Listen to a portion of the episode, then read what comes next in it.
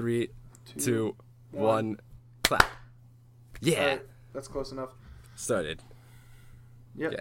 So now you have something that you can actually edit to around. Yeah, that's useful. I always do that when recording with Carter or anyone else. Yeah, that was a Fast Karate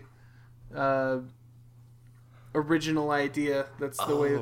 That's where okay. That's where a bunch of us got that idea. Was that, to do the clap was because of Fast Karate for the Gentlemen did that, and it worked for them. So I always like Fast Karate, but I can never get into more than like a few episodes in a row because.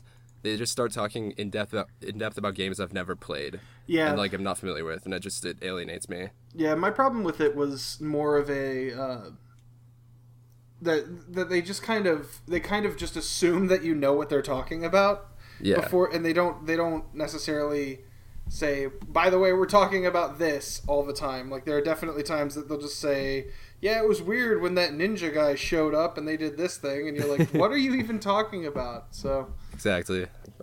So how do you want to like start this? Like, have you done any episodes yet? No, I haven't. This is the first. This is effectively a pilot, a test run, a proof of concept, if you will. There we go. Okay. Hello and welcome to Fool's Gold, the podcast where we talk about underrated, sometimes bad media, but why we enjoy it so much. I'm your host, Josh Satenchi, creator of Stuff Abridged, and I'm joined today for our very special pilot episode, the proof of concept, the episode that started it all, by lovely co-host Greg Zerostyle. Now, Greg, tell us a little bit about yourself. Tell us your history with podcasting and what you've done on the internet, and tell us why you're important, why everyone out there should be listening to your words of wisdom. Yeah, I don't think I'm important, but I have done a podcast before. I did a podcast on theboxofdanger.com. It was called Dangercast with Grant, Master WGS of Team 4-Star now. I currently am working on a strategy board game, and I mostly complain on Twitter. Complaints on Twitter, I love it. Sounds similar enough to my own internet history. I don't have quite the background in podcasting, but I'm currently working on random production things for a comedy series, and mainly just, complain on Twitter, post random things all the time. So first I think we should give a bit of an introduction to what the podcast is, what we're going to be talking about. And when I came upon this idea, I thought of it as vaguely, why are bad pieces of media good or enjoyable? And it's not strictly bad pieces of media, just ones that aren't necessarily as dynamic, exciting, or good, objectively good in certain features. Like the better reviewed stuff. Like what makes something like, just like your bargain bin game. What makes some of those good that some people may not necessarily understand? Yeah. Yeah, what makes some of those so fun to play? Yeah, I was reading a bunch of webcomics and Korean comics online and stuff, and some of them aren't like that exciting, they aren't things I'd necessarily normally be interested in, and I came to read them and pretty much read them through them pretty quickly, enjoyed them very much. I could mention a few of them, Where Tangents Meet, Less Than Epic Adventures of TJ and Amal, stuff like that. Those were the specific ones, but things like that that I may talk about in future episodes if anyone else in the world has actually read them. I've been getting into, I guess, more and more niche media recently, which is kind of annoying because there aren't fan bases or people I know who have consumed these pieces of media. But today we're going to be talking about something much more mainstream. Greg, if you will. So I thought that we should kind of kick this off with X-Men Apocalypse. It came out this year. It was an X-Men movie. I believe it's the fourth in the current line of X-Men movies. Third, I believe. I think it's First Class, Days of Future Past, and then Apocalypse. Well, then there you go. I was wrong again.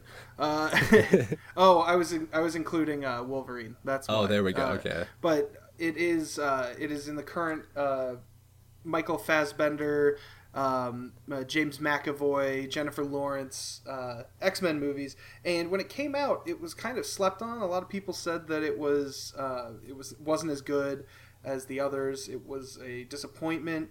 And I, you know, it, right now it is at it has a 7.3 on IMDb, which is pretty decent for those. But it also has a 47% on Rotten Tomatoes and a 52% on Metacritic, which kind of is right on that line of is this a good movie? Is this a bad movie? And while I don't think that it was the best movie of the summer by any stretch of the imagination, it definitely, I think, got a little bit more. I think that there was a little bit too much criticism thrown towards the movie, and I think that it's a perfect jumping off point for the podcast. Yes, exactly. It's something that it wasn't very well reviewed necessarily, and something that had a lot of faults in it, but something that each of us definitely still enjoyed or had fun watching. And I'm going to comment a bit on what you were saying, and something we were talking about earlier, that this came out pretty soon after Captain America's Civil War, which garnered a lot of attention, a lot of praise, and then X-Men Apocalypse went pretty much ignored, which the series or the franchise has been pretty big over the years, so that seemed a little strange to me, honestly.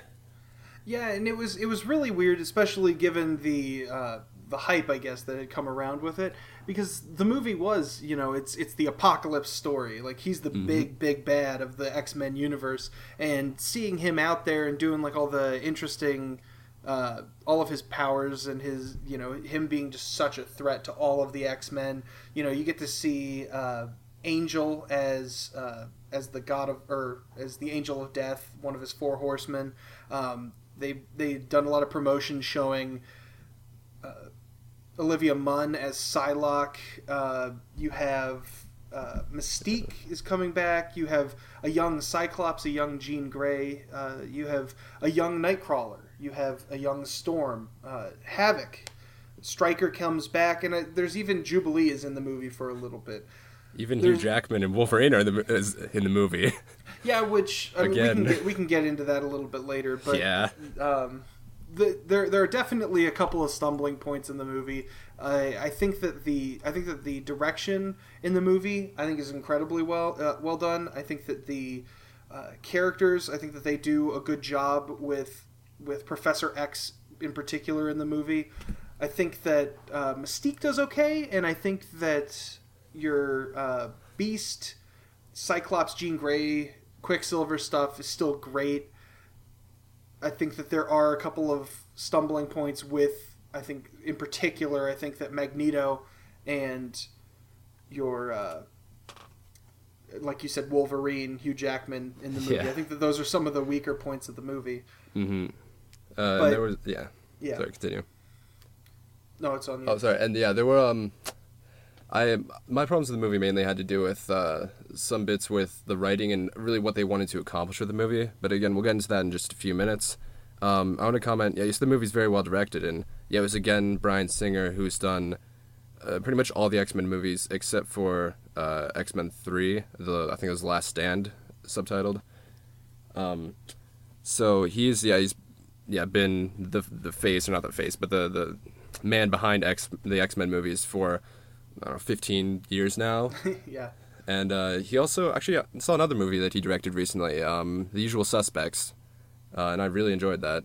Oh, yeah, he's done some incredible movies. He did The Usual Suspects is a good one. He did Valkyrie, which I think was an underrated movie. Oh, yeah, as well. I once saw that. That was pretty good. Yeah, he the big stumbling block that he's had was with Superman Returns. That was his big movie that didn't do too well. I know that he's done other movies since then, but the X-Men movies are definitely the ones that people remember, and The Usual Suspects obviously is another one that is incredibly. It's an incredible movie. Kevin Spacey, very exciting. Yeah. I think that the direction, like we said, is kind of one of the better points in the movie.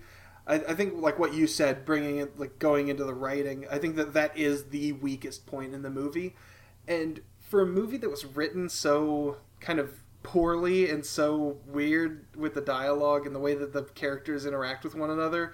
It's kind of amazing how bad this movie was written, but how enjoyable it was, I thought, the entire way through. Yeah. I want to give a little bit more of like an overview review of the movie before we quite get into that. And I want to comment that my problem with the writing was, like I said, what they wanted to accomplish with the movie. They brought in a very large cast into this movie. They brought in, like, I don't know, maybe a dozen New Mutants.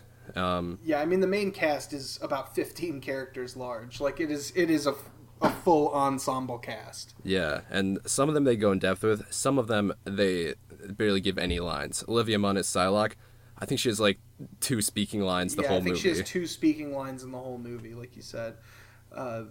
There's a scene where she pulls a sword on somebody, and there's a scene at the very end of the movie when she says, like, "Thank you," and that's kind of all she does.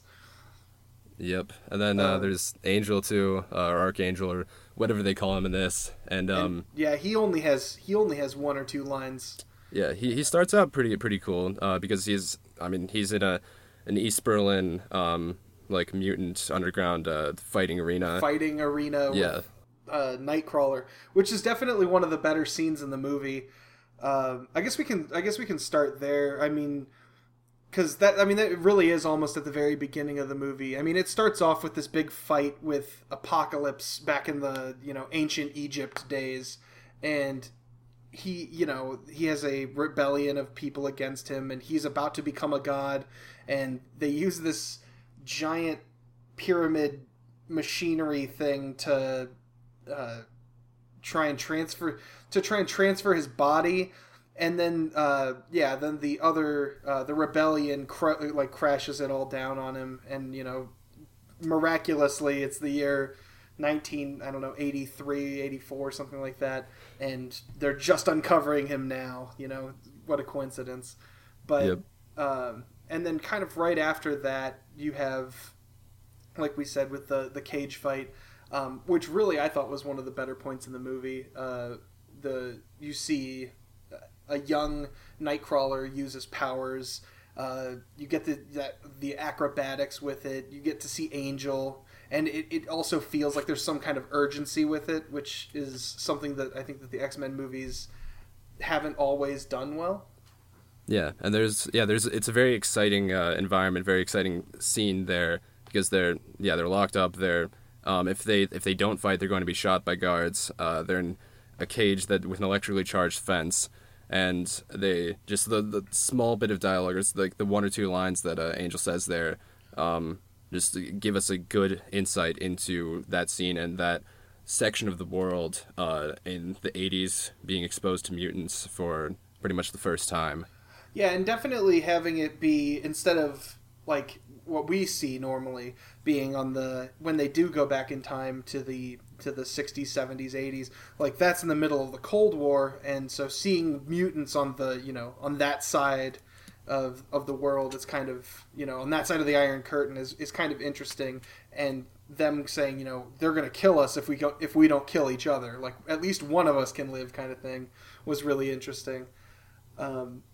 Yep. Then that pretty quickly or that scene pretty quickly comes to, or it transitions to the next scene when Raven, Jennifer Lawrence, Mystique, whoever comes saves them, has her own, the whole old espionage. With the Underground Railroad of mutants. Yep. That was a cool little bit too. Yeah, it was interesting. I don't know who that character is supposed to be.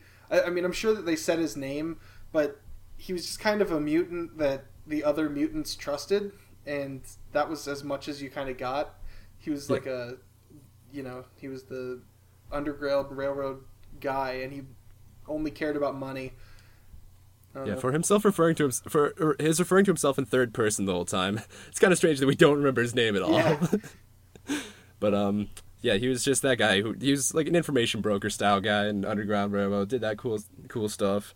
But I have no idea who's like supposed to be, or like what he did in the comics or whatever, what his role will be in the future. Yeah, like who he is supposed to be, like whether or not he's even a mutant that other people might even know. I couldn't tell you because he didn't use powers, if I remember right. No, I don't even know if he's a mutant, honestly. He had like a weird face thing, if I remember right. Like he was like a bald guy.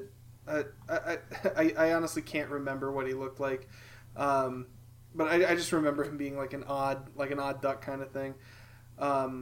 And then I think after that we go and we see Magneto's family. Is that right? That's a pretty cool scene. I think it shows us what happened after he became an international incident or an international criminal, pretty much.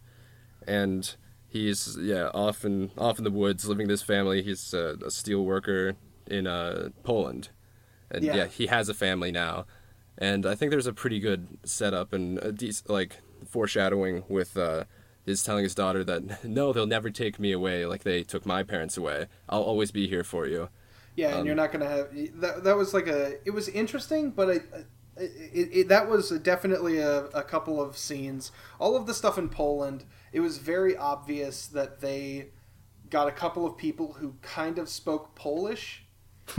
And the acting Fassbender's Polish was hilarious. On a couple of those were so bad. Like it wasn't even just Fassbender's.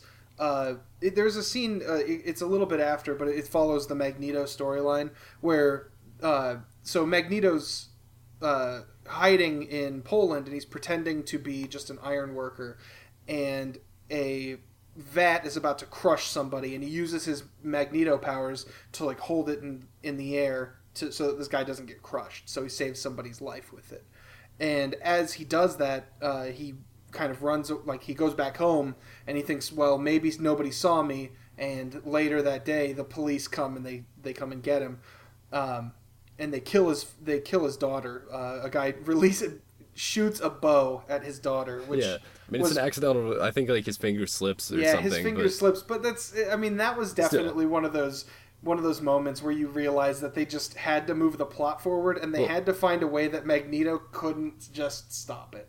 Again, it doesn't just kill his daughter with an accidental release of the arrow. It goes through his daughter and his mother, his mother's hugging his daughter, and it goes through like both of their hearts, or right in the middle of their chests. It is the most so contrived. That was a hell of a coincidence. And immediately after they do the like, I'm sorry, don't kill us, and then he goes on a rage and he kills everybody. But there's a scene immediately afterwards where he goes back to the like iron workers area, and he goes in and he's like getting ready to kill all of them. Yeah, for having sold him out. After they had sold him out. And he's ready to kill all of them, and he gets this Polish guy that walks up to him, and it is like the guy only says a line in Polish, and I knew that guy was a bad actor because he says in Polish, no, don't do it. But it's to the equivalent of him going and literally stopping and saying, no, don't do it. It's like there's no emotion behind what he says. It wasn't a... I mean, it really didn't have the impact that it needed. I do think that the scenes where it was like him trying to live a normal life were pretty good. Yeah, for how cliche some of those scenes were, or like archetypical. I thought some of them were pulled off pretty well. And for like you're saying, how rushed and forced along the plot was for those scenes. I thought they still had a bit of an impact, and we still... got a connection to him caring about his family and him wanting to live that normal life and wanting not to be a villain, and his motivations there. Yeah. And so after, like right before he goes and he kills those people, Apocalypse shows up. And earlier in the movie, he had actually met up with Angel and Psylocke, and he had taken them, and he said, we're going to take back everything for mutant kind. And the Storm as well. Yeah. And he did meet up with Storm, and she thought that he was just some kind of weirdo who didn't speak the language. But then he like grabs onto a TV and he starts learning all of the languages just by flipping through like 100 channels. Yep. I think that might have been probably the single worst moment in the movie. Because I didn't mind that, honestly. It was. I think that it was just like what are you doing? And then his just response is this like low gravelly learning. I thought that was just so corny, and it didn't. it didn't fit and make him feel menacing. It just made him kind of feel, I don't know, like an actual comic book villain. He didn't. Yeah.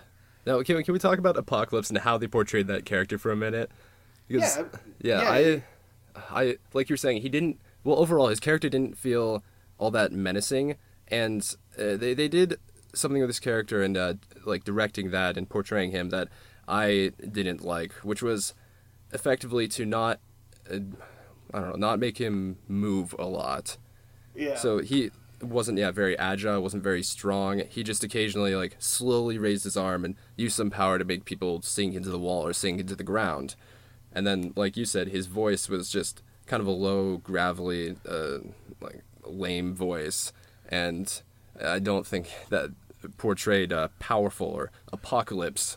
I would agree for the first half of the movie, but I think that they bring it around towards the end and definitely towards the climax that made me feel like he was actually a real threat. And I don't think that he was necessarily like a threat like you traditionally see with Apocalypse, him being just this almost omnipotent kind of mutant.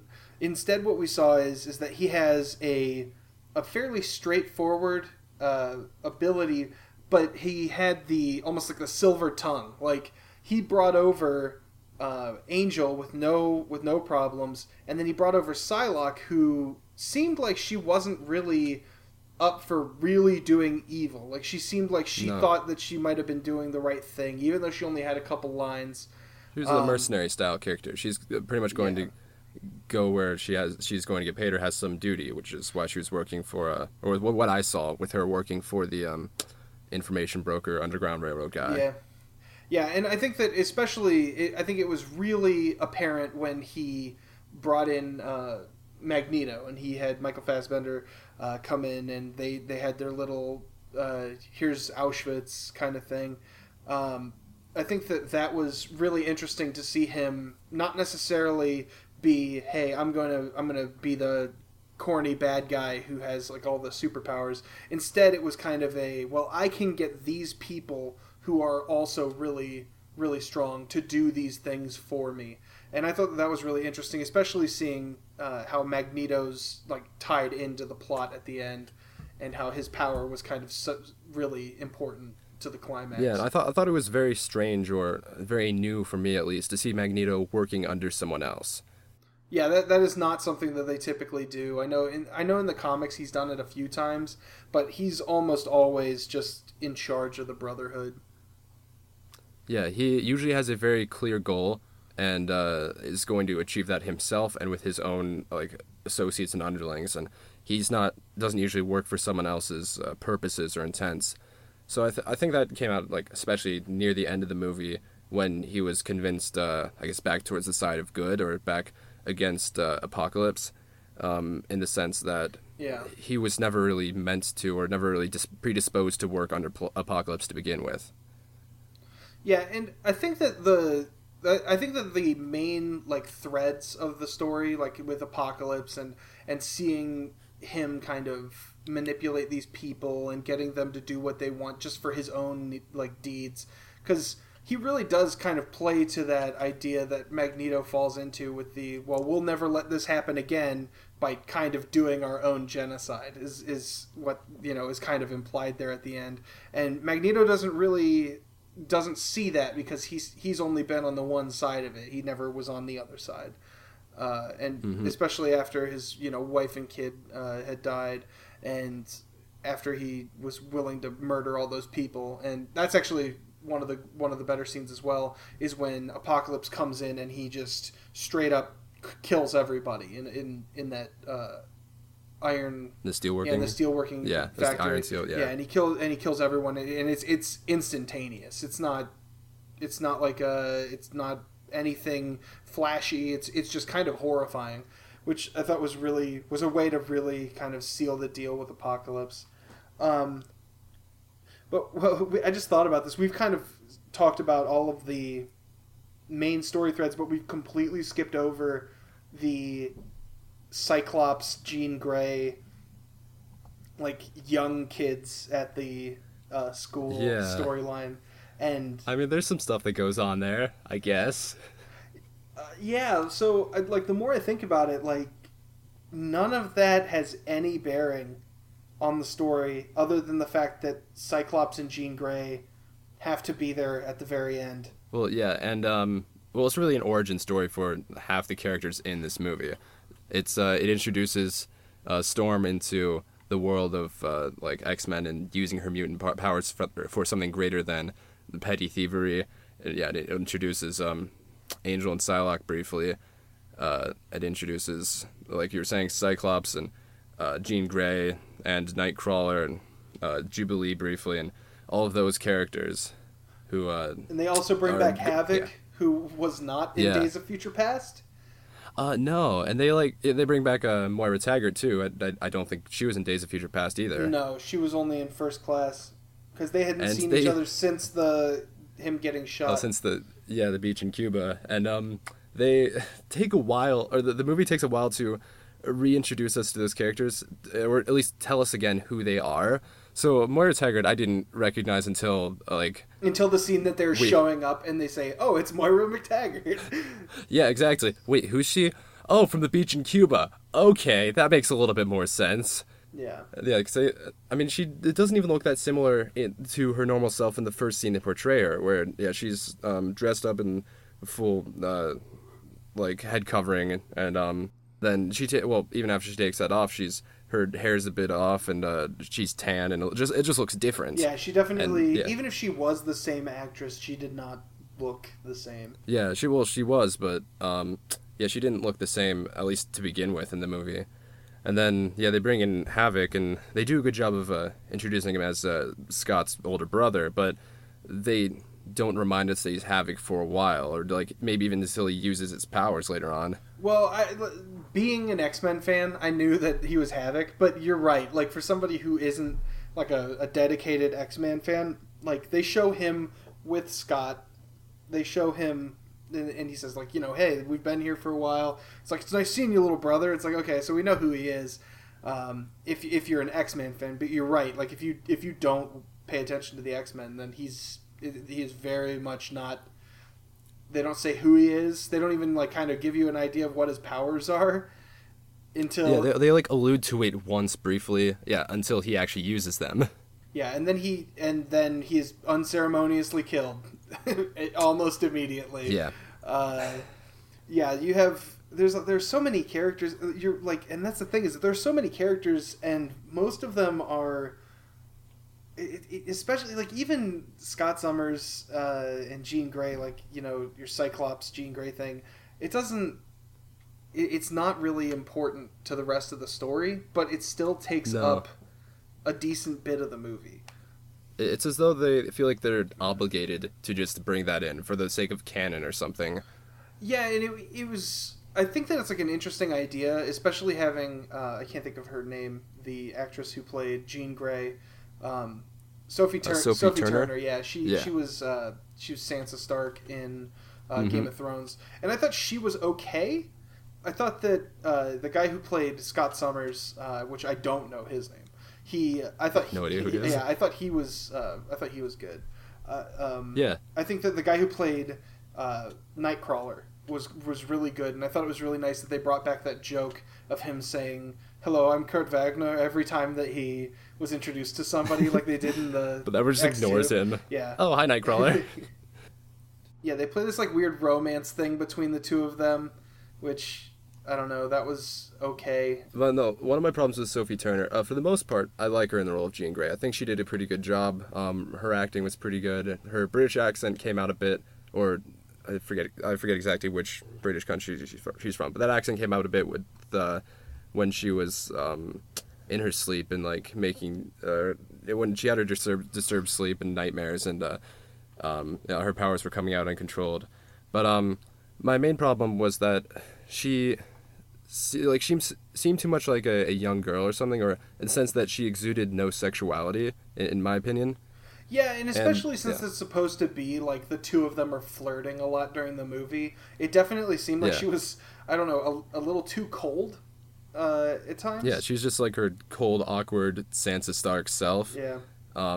Before she gets her confidence, pretty much, and that's not what I'm used to as Jean Grey, or how I am used to Jean Grey being intended. Yeah. And then this, sorry, I'm going to say this, I want to segue this over to the appearance of Wolverine. Oh, yeah. So all of the kids, they have to sneak in and they have to save all of the adults, which is such a, like, it feels like a PG movie plot. But it worked, because it was definitely them kind of getting their sea legs, which I thought was kind of interesting. And seeing Jean Grey and Nightcrawler and Cyclops all using their powers in tandem with one another, and seeing like them being a good team was really interesting. But then they just kind of walk into a room and there's a box and they open it up and Wolverine's inside. And oh boy, Wolverine! Yeah, and then he just like runs away and that's it. Like, and they really, really worked that that PG-13 rating literally to the max with the Wolverine scenes, because I think that violence was as close as you could get without being rated R. It was like cartoonish violence, though. That first jump I felt looked so bad when he just like pounced or jumped on the guards.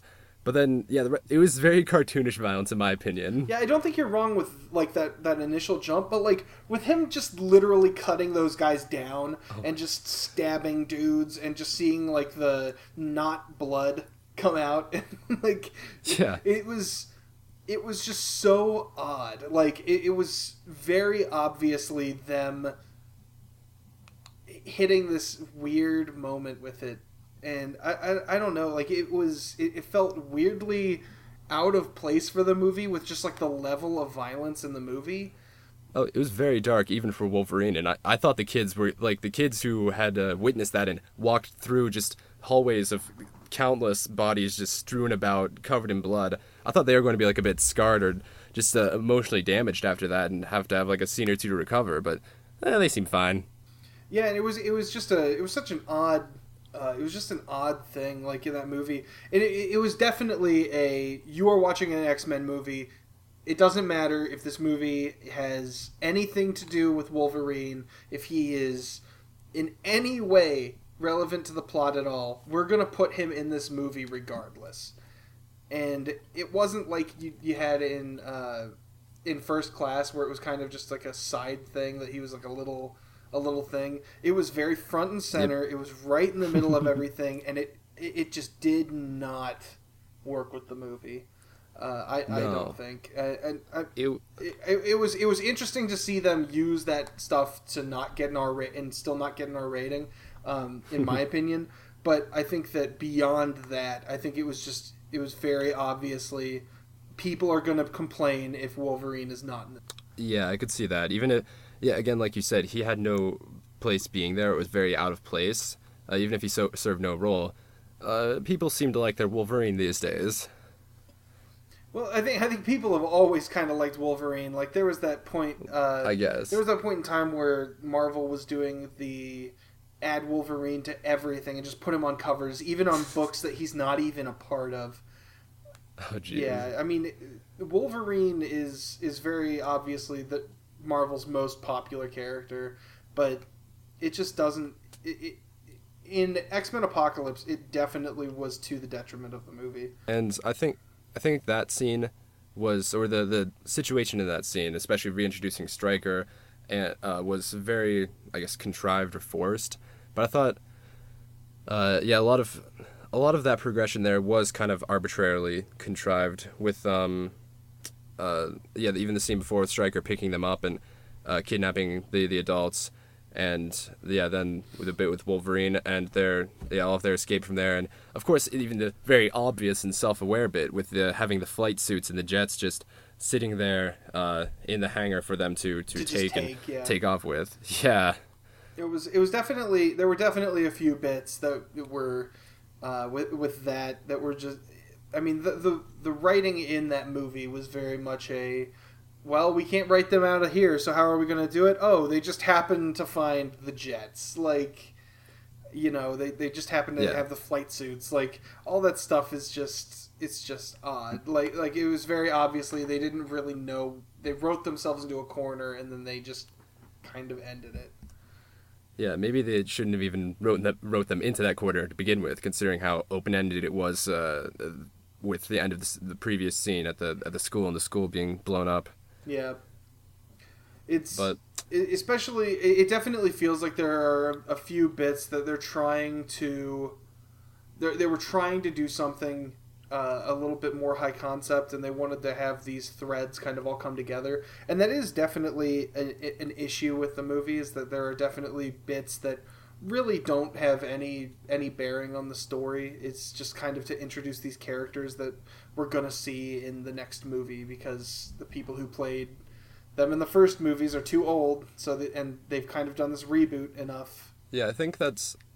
Even though this was the Apocalypse movie and the third movie in the series, or in the trilogy, if you will, and even though it has all of that hanging over it and all of that, supposed or apparent climactic rush, it was really just a setup for reestablishing the X-Men and bringing everything back to square one and being ready for a next set of movies.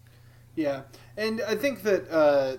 the thing that they're going to run into an issue with, I think, going forward, is Quicksilver, again, steals the show in the movie, just like Days of Future Past, where... So great. Which is... His scenes are all incredibly fun, because really, there's not much you can't do with super speed set to, some classic rock tunes, and just seeing him kind of doing stuff that everyone else can't do. It was really fun again, but I mean, I don't know if there would be another movie that I would want to see another scene like that. Well, in this one, I appreciated that they brought Quicksilver into the regular swing of things with actual intention, because later in the movie, he has a brief fight with Apocalypse, and they show that for the most part he's dominant in that fight, or at least for a brief bit he's dominant in that encounter.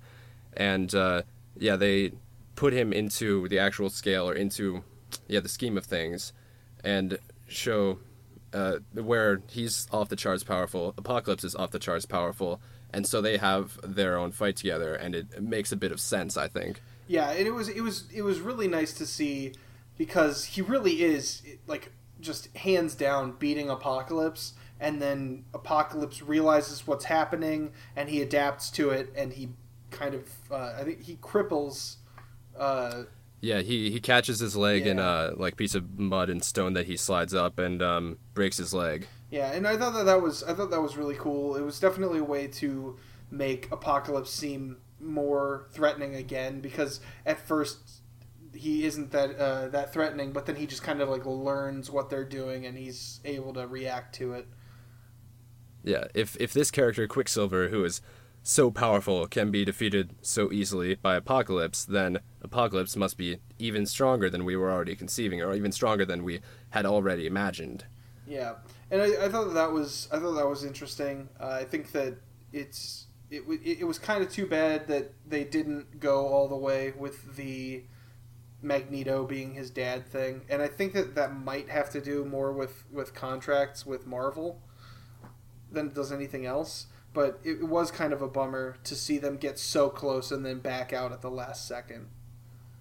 Yeah, when they could do so much to, connect those bridges, make those bonds, and develop those characters in a sense not seen earlier in the movie.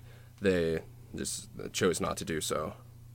But yeah, I think that the scenes with Apocalypse towards the end and with Quicksilver, I think that those were all great. I think everything with Quicksilver was good. It was particularly kind of heart-wrenching when after the fact he's like, well, I saved everyone, and then Havok didn't make it, which was particularly hard, because you're coming off of this kind of comical scene with him pulling people out and eating a slice of pizza and doing all that and throwing everybody out. And then at the very last second, everything speeds up and everybody's freaking out, wondering what the hell's going on. But it was, when Scott's, where's Alex? It was really, I thought that was one of the more touching scenes in the movie. Yep. And I think, or I hope in future movies they bring that back to an extent as a motivation for Scott's character. Kind of like they brought in up in this movie, actually, with, I forget who told Scott this, but they were telling him, I think it was Jean, was saying that she had seen in Alex's mind that he always thought very highly of his little brother, thought his brother was the one, like, destined to do great things. And I think that can play a bigger role in Scott's loss of his brother can play a bigger role in future movies. Yeah, and it's, you know, it's weird because in the comics, Havok doesn't die, if I remember right. Like, I think he goes missing, but I don't remember him ever being dead. So, I mean... I can't speak on this. I could definitely see it being a plot point where, you know, like you said, it was a pivotal moment for Scott's character, but then when he, like, realizes that he's not dead later, would be really interesting. Because I do believe that there are 3 Summers brothers, if I remember right, but I honestly can't remember 100%. I haven't read an X-Men comic in forever. Sorry, yeah, I never got into the comics. Pretty much just watched a bit of the 90s cartoon and all the movies since. I think I think I watched all of them, but it's been a while since most of them. Yeah, anyways. I think that there's Cyclops, Havok, and I think Vulcan is also their brother, but he's kind of... Oh, that's cool. But Vulcan's like a space character. Like, he's not... like he's more in like the Guardians of the Galaxy style stuff more so than he is in like the X-Men universe, if I remember right. Okay, so I won't expect an appearance from him coming up anytime soon. Yeah, I wouldn't see his character, because that's the thing is, like, with Marvel movies, you've got like the Earth stuff, and then you have the cosmic storylines, which are, you know, they're it's kind of your space serials, like almost like your like Flash Gordons or your you know, that kind of stuff, as opposed to your superhero comics. But no, I think that kind of stuff, seeing them say, you know, hey, we didn't see him, but his power is to absorb energy, so it feels kind of like a cheap death if they do actually keep him as a dead character. So with that, I want to, and we've talked through most of the movie, I want to go back or backtrack a little bit and talk about something you brought up earlier. You were saying, you're pointing out that a lot of the characters brought in and a lot of the scenes to introduce and develop them were pretty much entirely unnecessary for the actual conflict and purpose of the film. But I think in some ways it worked in their favor, though my argument here is that though it was bad writing, it's that's one of the big appeals of X-Men, is to introduce all of those characters and show us the audience what your interpretation of these characters is, and what these iterations are going to do, what their relationships will be, and how they're going to interact with the world, and like their different ages depending on each set of canon. And I think introducing all those characters and exposing us to them and their potential roles in future movies is one of the things that made this movie enjoyable for anyone who's vaguely familiar with the X-Men franchises and the X-Men characters. Yeah, and you're definitely on point with that. Like, the X-Men movies are always going to be your ensemble movie, like comic book movies. I mean, the Avengers have kind of started to take that over a little bit more. But even then, those movies, I think, kind of falter a little bit. I think the first Avengers does a fine job, but I think that the second one, they really didn't get that, and especially when you had, you know, Days of Future Past was such a good ensemble movie, and they introduced so many characters in a way that it was still enjoyable to see every character. You're definitely right that that X-Men Apocalypse definitely does... it is definitely a step back. I think that it's not necessarily a bad thing that you have Scott Summers. It's not a bad thing that you have Jean Grey. I think that those could have been really big points to the movie, but unfortunately they don't do enough for their being there to actually matter. I mean, a lot of the movie still follows, Jennifer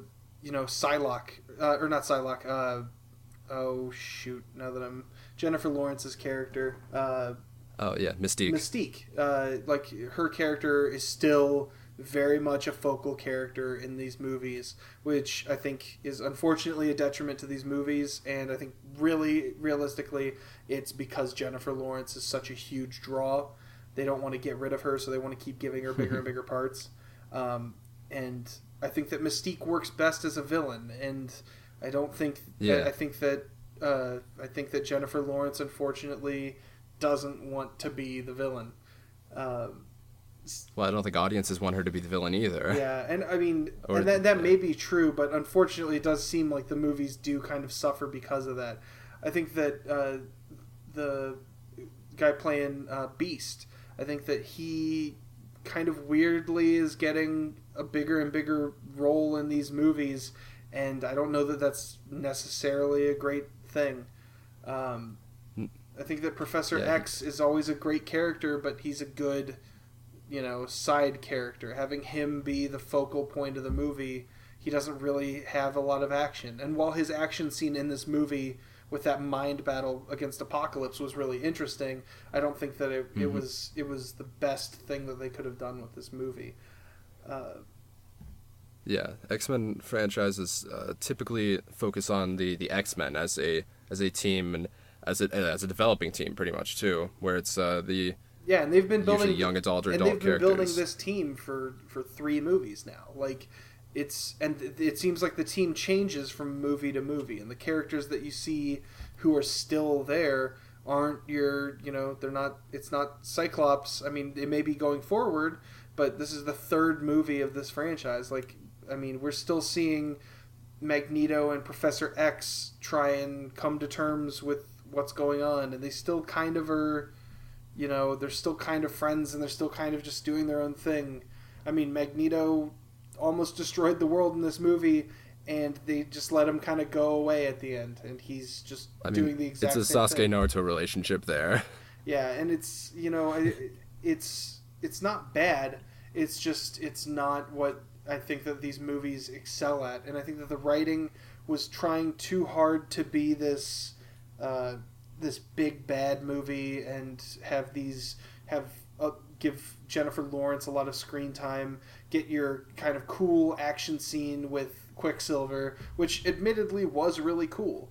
I almost feel bad for how much I love that scene, but it was great. Yeah, it's so much fun. It's such a great scene, and it's unfortunately it is something that kind of elevates this movie where it really has no right to be as good as it is in this movie. Like, I think that this movie really does have some really, really bad dialogue.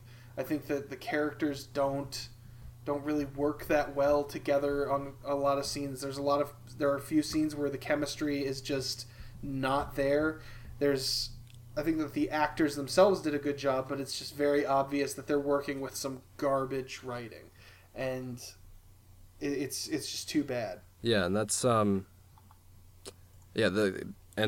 of the disadvantages of having such a large cast, which is they can't focus on the character dynamics and having that chemistry that you're talking about. Whenever I think of team dynamics and that really excelling, I think of shows like Avatar and Justice League Unlimited with episodes written by Joaquin Dos Santos and Tim Hedrick and stuff, and they do such a good job with. Putting 2 or 3 characters together and having them just building chemistry between them within the confines of a certain conflict, and they could do that very well with X-Men, I think. Writers could do that very well with X-Men, but they chose not to in this movie. I think especially with something right now, Game of Thrones is probably the most popular piece of media that's out there right now. And, that is an ensemble cast. There are... how many main characters are on that show? Okay. There are at least 20. And so, obviously, they're doing television, so it's a little bit different. But with something like these X-Men movies, they spend so much time focusing on certain characters that don't really do anything. There was no reason like, they put half of the characters in a box just so they could show off the other characters, and then they go, okay, now let's go. Like, it wasn't a bad thing, but it was just, the characters didn't, they only interacted with their own little groups. They didn't interact as, like, a big, you know, as a big moving piece of machinery, and, like, that's, I think that yeah. is where this movie kind of falls apart. Which is too bad, because there are so many enjoyable bits to it. I think that even though Apocalypse isn't the best villain, there are some really great scenes with him. Like, seeing him, the battle between him and Professor X is actually a really great scene, and it makes that really cheesy shot where in the trailer where they show Apocalypse pinning him down, and he's like 10 times bigger than him. It doesn't feel stupid like you'd see in the trailer or like no. a cartoon. It really has like weight. Yeah, and they especially after showing Professor Xavier like beating him for a bit, and yeah, in his own mind, in his own environment where he's powerful. Then again, yeah, like you were saying, Apocalypse he learns, he adapts, he has role reversal, and it shows again just how terrifying a foe he is. Yeah, it definitely takes him some time to really come off as threatening, because he's kind of not when they first show him, but he gets more and more threatening as the movie goes on, and by the end, it really does feel like if they don't beat him right then, it was kind of going to be the end for them, and that's something that you can't really say exists in the other X-Men movies. I think that the level of urgency in this movie really felt urgent, whereas in the other movies it hasn't been there, which I think is a good plus to this movie. Yeah, I feel mixed about that. I think the sense of urgency is nice, but I also think that they can't really top the conflict or the invincible power of the enemy in this movie in any future movies.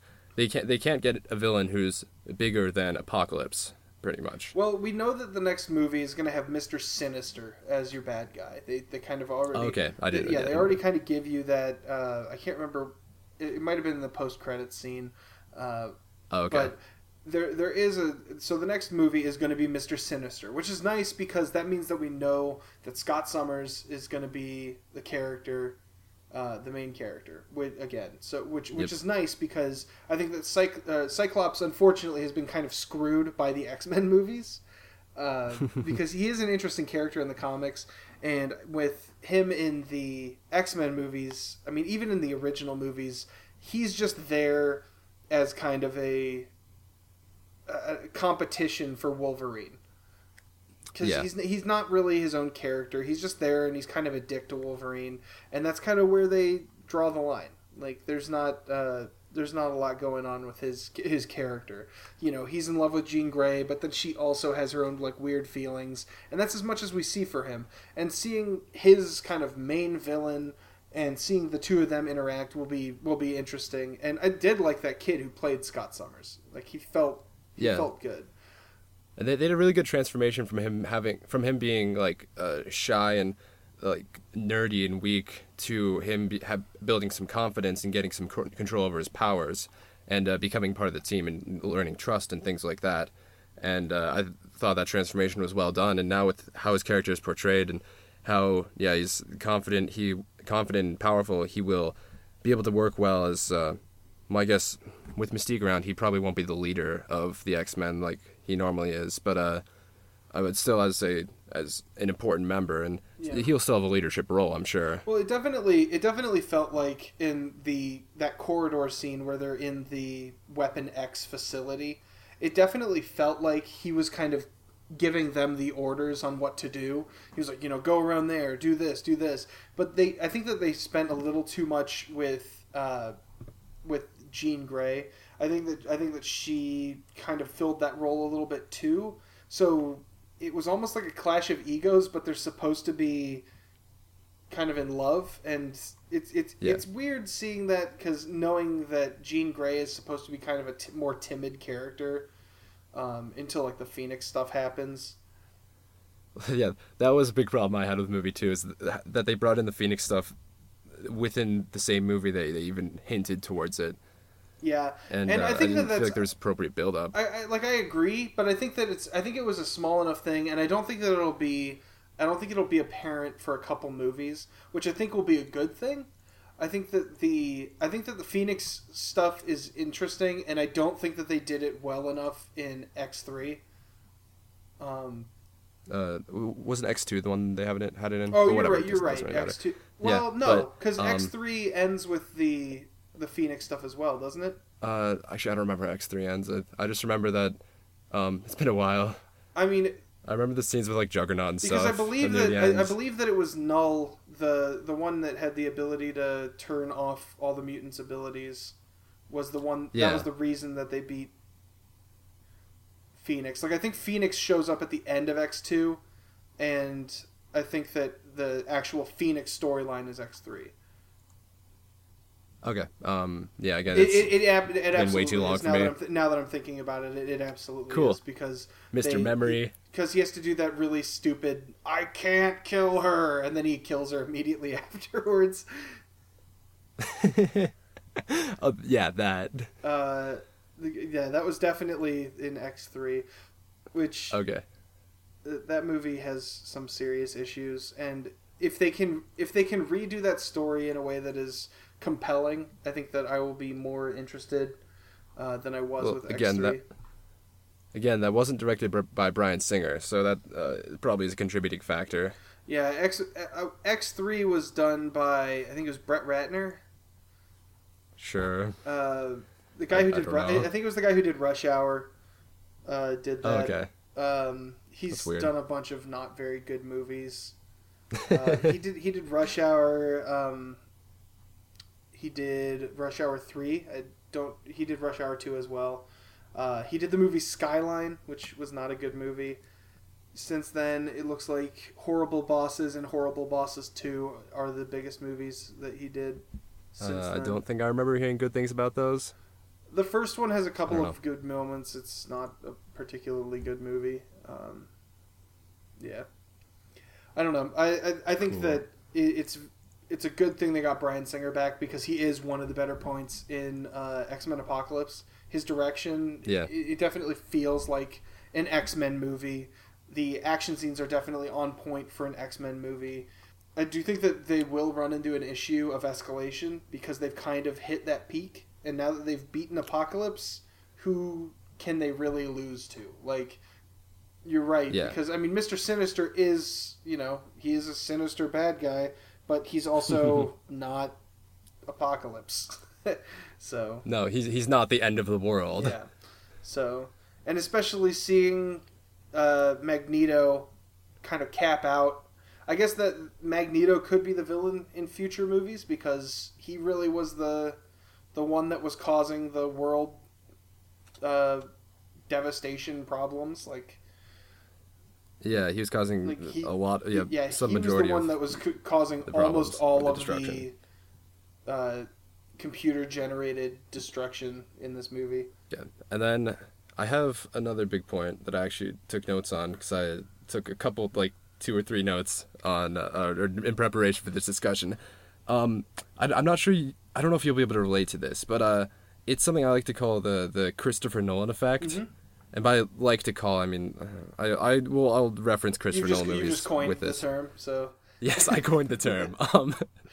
It's, I'm sure other people have talked about it in other capacities, but effectively, how I like to describe this is that it's a way of making movies, or it describes a movie that's, I'll say, overly long or very long, and the sense of pacing in it, where it's, not necessarily super dynamic it's not necessarily super dynamic, or the progression isn't as linear as other movies may be. Now that's X-Men Apocalypse had much more linear progression than, say, the Dark Knight trilogy movies, but it built up more towards a climax than I'd say at least Dark Knight Rises does, but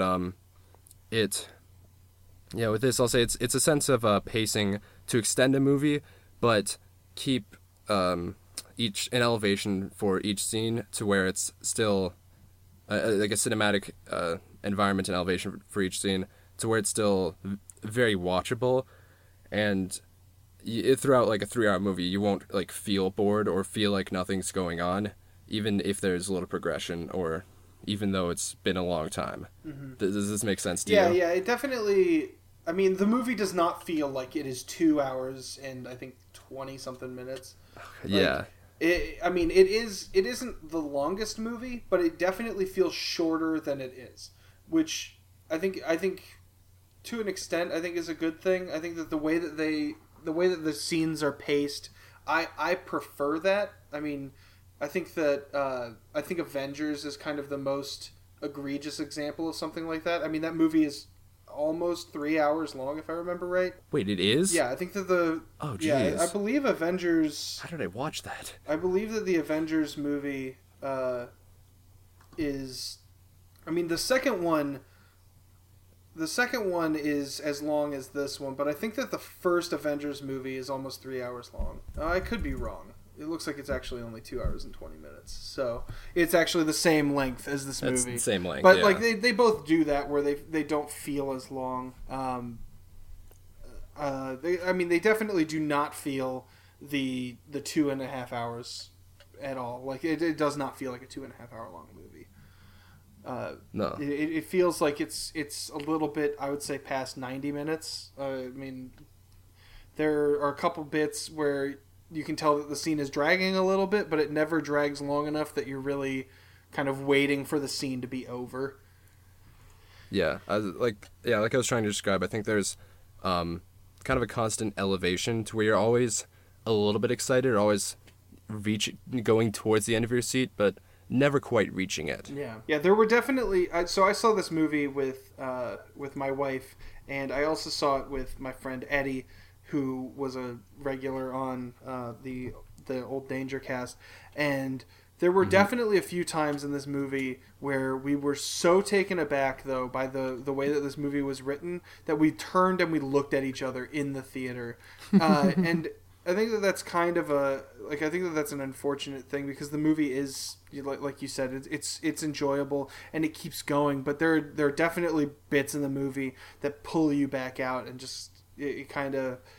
The writing, again, I can't stress it enough, is the worst part of the movie, but I couldn't help but enjoy the movie the whole time I was there. And there's a lot that brings that together, but I don't know if you have any other like key points or explanations really to add, but I'm just going to reiterate that I think it was mainly that my Christopher Nolan effect and the introduction of all the characters that like we know and love and want to see again, regardless of their role in the story, that brought it together or brought it to make it an enjoyable movie. Yeah, I think I would have liked this movie a lot less if they had brought back Rogue, or if they had kind of shoved in any more characters that we had seen before. It was nice to see a Nightcrawler that wasn't the Nightcrawler we saw in X2. I think it was nice to see, even though he's only in the movie for maybe 3 scenes, it was nice to see Angel and really kind of get across that he's like this rebellious teenager, even though he really only has 3 or 4 lines in the whole movie. I think Psylocke was nice to see. I think that it was unfortunate that they didn't do more with her.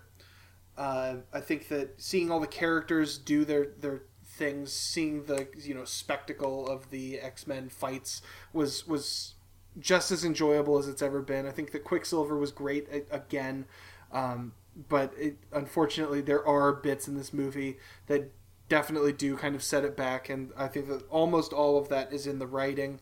I don't think there are too many real issues I have with the movie aside from the writing, though.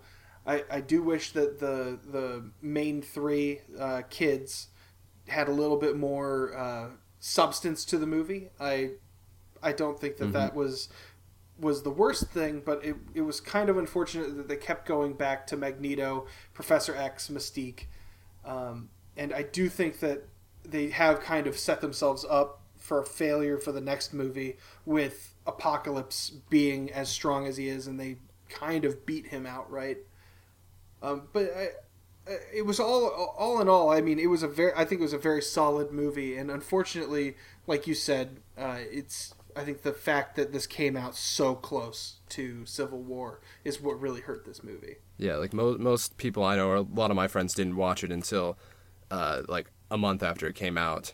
I unfortunately have not seen the Captain America trilogy yet, so I didn't go and see Civil War, but and I've been keeping up with X-Men, so I saw that soon after it came out, but that's not the case with most people these days. Yeah. They're into the Avengers and Captain America, and that's what's important, or that's what's in the media. It's what you're going to see at Comic-Con, and yeah, that's what they're excited by.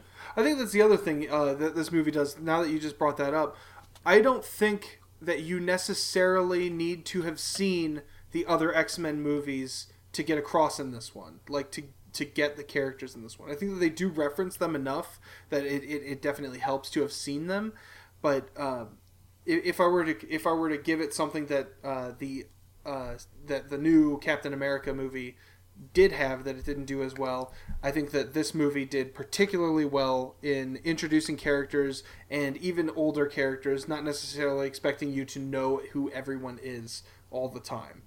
I think that was one of the biggest problems I had with the new Captain America movie, is that you really did need to see about 6 or 7 movies before you watch that one. Yeah, because you probably have to watch the Avengers movies too, and maybe in other movies. I mean, like, does Captain America appear in? You'd other, have to watch. Like, Marvel you would have. Movies? Well, it's not that he appears; it's that all the other characters show up. Oh, all the other characters. Yeah, so you'd have to know Iron Man. You'd have to see the Iron Man movies. You wouldn't have to see Thor, which I mean, I like the first Thor, but the second one, it's a good thing that you don't have to see that one to get that. I finally watched more of the second Thor, and I agree with you. I think you need you need to have seen Ant-Man. You need to have seen, the 3 Iron Man movies. Oh, geez. You need to have seen both Avengers movies. I mean, you need to have seen at least the second Captain America movie, not necessarily the first, although it does help.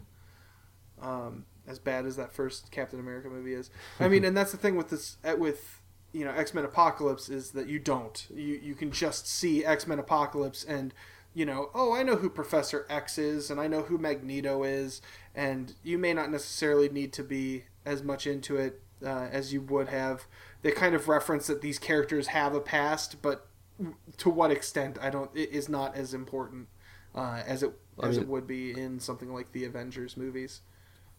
All the important points they pretty clearly allude to in the movie itself, with Moira MacTaggert and her role back in First Class. They describe some of the important points in that she had a romance with Professor X, and yeah, it's very upfront. They front load all that. It's you were in love once, and now she is lost her memories because of Professor X, and she doesn't know who he is. Like.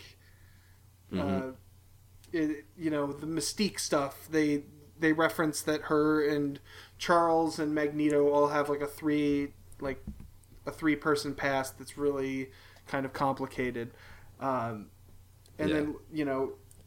Beast does his things. We know the Quicksilver stuff. They straight up say that he's Magneto's son, but they don't seal that deal between the two characters.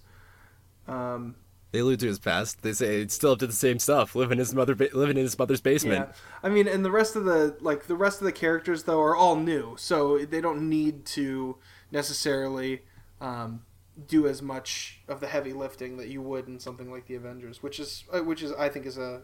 I think it's for the most part a good thing. There are a few disadvantages with also when it comes to the writing, like you're saying, is if I were to give it one word for the writing and the movie as a whole, or in the movie as a whole, I might say that it's inconsistent, because at a lot of points they don't know whether to treat this movie as a sequel or as a standalone movie, or they don't know, or they don't interlace all of the scenes, or not every scene or every character is important for the core plot, and so when they bring in those scenes or bring in those characters, it's inconsistent with what's been happening in the last few scenes and the overall end goal of this movie. Where, again, there are advantages and disadvantages to that, but yeah, it seems to have worked out in its favor in some ways, like you were just saying. Yeah, and I think that it does well with what they have, and I think that it's kind of just a take what you want, and some people are not gonna are gonna prefer the format that you get with the other movies. So I think we've pretty much exhausted our most of the key discussion points, our discussion of the movie itself and what we thought was enjoyable, not enjoyable, where it suffered with the writing and production, and where it excelled. And I think that's most of what we have to say. Any other things you want to add on, tag on to the end? No, I think that the movie, I think that it is something that I would recommend to most people. I think that especially anyone who has liked the X-Men movies in the past. I do think that this is a movie that unfortunately was kind of just poor timing. Really is part of the reason this movie didn't do so well. I mean, it did well, I guess, in the box office level, but it's still not the it wasn't as huge a success, if I remember right, as some of the other X-Men movies. Although I could be wrong. Honestly, I don't know how well it did in China. But yeah, for anyone that hasn't seen it, I absolutely would recommend this movie. Actually, yeah, I just checked Days of Future Past, budget $200 million, box office $748 million, and then Apocalypse was a budget of $178 million and then box office of $534 million. Okay, so it was a slight downgrade from the last movie. About $200 million difference. And I have to wonder how much of that budget profit. I have to wonder how much of that budget was the top three: Jennifer Lawrence, James McAvoy, Michael Fassbender. Because I mean, they Jennifer Lawrence makes so much money from movies nowadays, and it's honestly with those X-Men movies, like she may get a draw, but I don't see her being at all what people are seeing the X-Men movies for. And I could be wrong; like she could be drawing more people than ever. But I feel like X-Men. I feel like in X-Men 2, I feel like those were still doing, the almost 500 million. And I feel like X-Men 3 wasn't a good movie, and I feel like that almost pulled 500 million, but I could be wrong. Yeah, I'm not sure on that, but yeah, she might be a draw to people who aren't interested in seeing X-Men or an X-Men movie, but for the most part, I don't think she's as important as her salary says. Yeah, and she definitely does command that salary. I think that she does get people in the seats for a lot of movies. I mean, she's shown with other movies like Silver Linings Playbook and I think Joy was the other one that she was nominated for. I think that she shows that she can do real acting, and it's nice to see people like that in these movies. I do think that they focus a little too much with her on this movie though. Yes, especially considering her relatively small role in this movie. Yeah, I don't know if I'd... Well, as an X-Men reboot movie, I'd recommend this to people. And as an introduction to X-Men, I would recommend it. But as a movie, I didn't think it excelled enough or was good enough that I would call it, good or that I would recommend it. It's a fun action movie to an extent. It's a fun action movie as a movie. As an X-Men movie, it's pretty good. Yeah, I do think that's kind of where you have to go with it, though. I mean, as far as your superhero movies go, I think that it was a fine movie. It's not the best movie that you'll ever see, but I think it was enjoyable the whole way through, which I think is better than you can say about movies like the recent DC movies, like Batman vs. Superman, Dark Knight Rises. And I really did not like Dark Knight Rises. Yeah, I mean, I could kind of rail on that movie for another hour.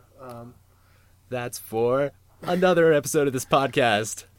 That concludes our discussion on X-Men Apocalypse. I hope you found what we had to say entertaining, informative, and hope that it gave a bit more insight into why such an underwhelming movie in some senses was so enjoyable, and we had so much positive to say about it. Yeah, thanks for having me. Oh, of course. Yeah, you're gonna be back many times, hopefully. We have some other stuff that we're planning between the two of us. Need to just get a few more things on the roster, on the queue, and then you'll be hearing a lot more from Greg in the future. Great to talk with. Has some good opinions. Good night, Internet.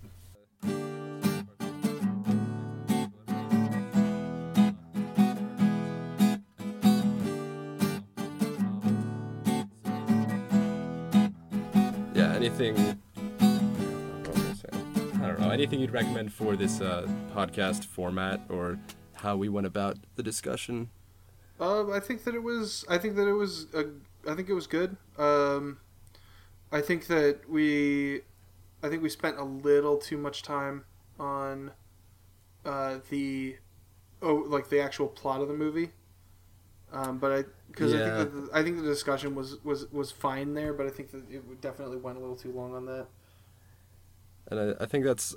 I ended up seeing the movie twice. I watched it once with my parents, once with friends. And so I was pretty familiar with the plot, or much more so than I would be with a number of other movies. Yeah. So I think that was one of the problems, is that I could summarize the movie or could talk through each scene pretty clearly. And then one more point.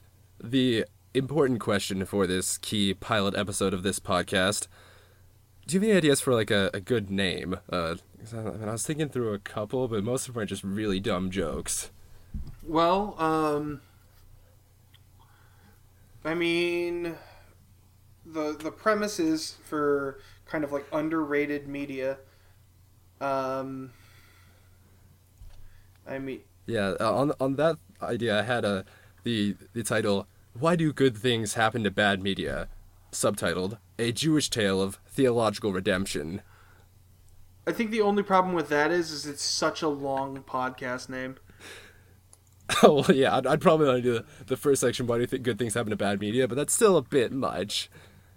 Yeah, I would think something that that really kind of gets across the idea of it being a piece of media that you don't...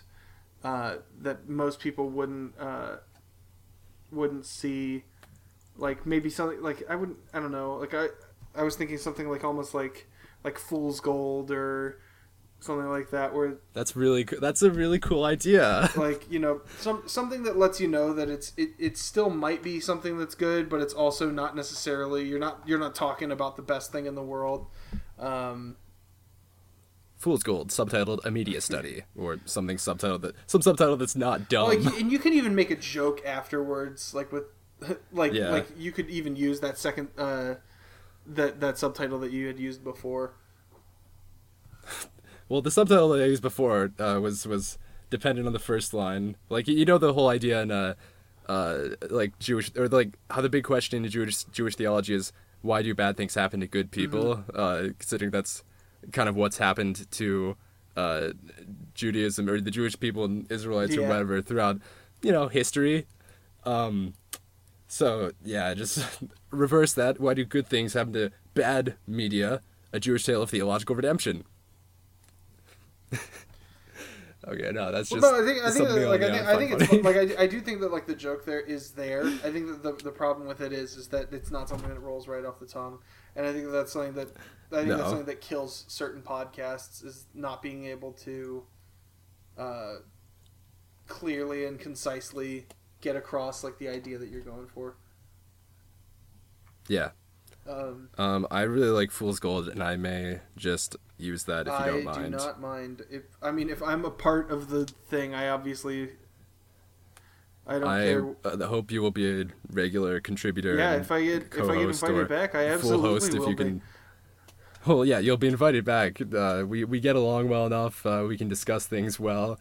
You have some podcasting experience. You've seen a bunch of media that I have, and some of which I have also seen. So, yeah, it works. You're a cool guy. Well, thank you. I like to think I'm cool, too. But you set yourself up for that. Fishing for compliments. But, I think this was a lot of fun. Especially if we're talking about something that I can still kind of just be like, this was definitely not good, but I still like these things. Like, That's always good. That's what everything on here is supposed to be. Yeah, because like that was one of the things that we had run into on the Danger Cast, is that we would talk about something and it would just be us either completely shitting on something or us talking about it being like, it's, oh, this is the best thing ever.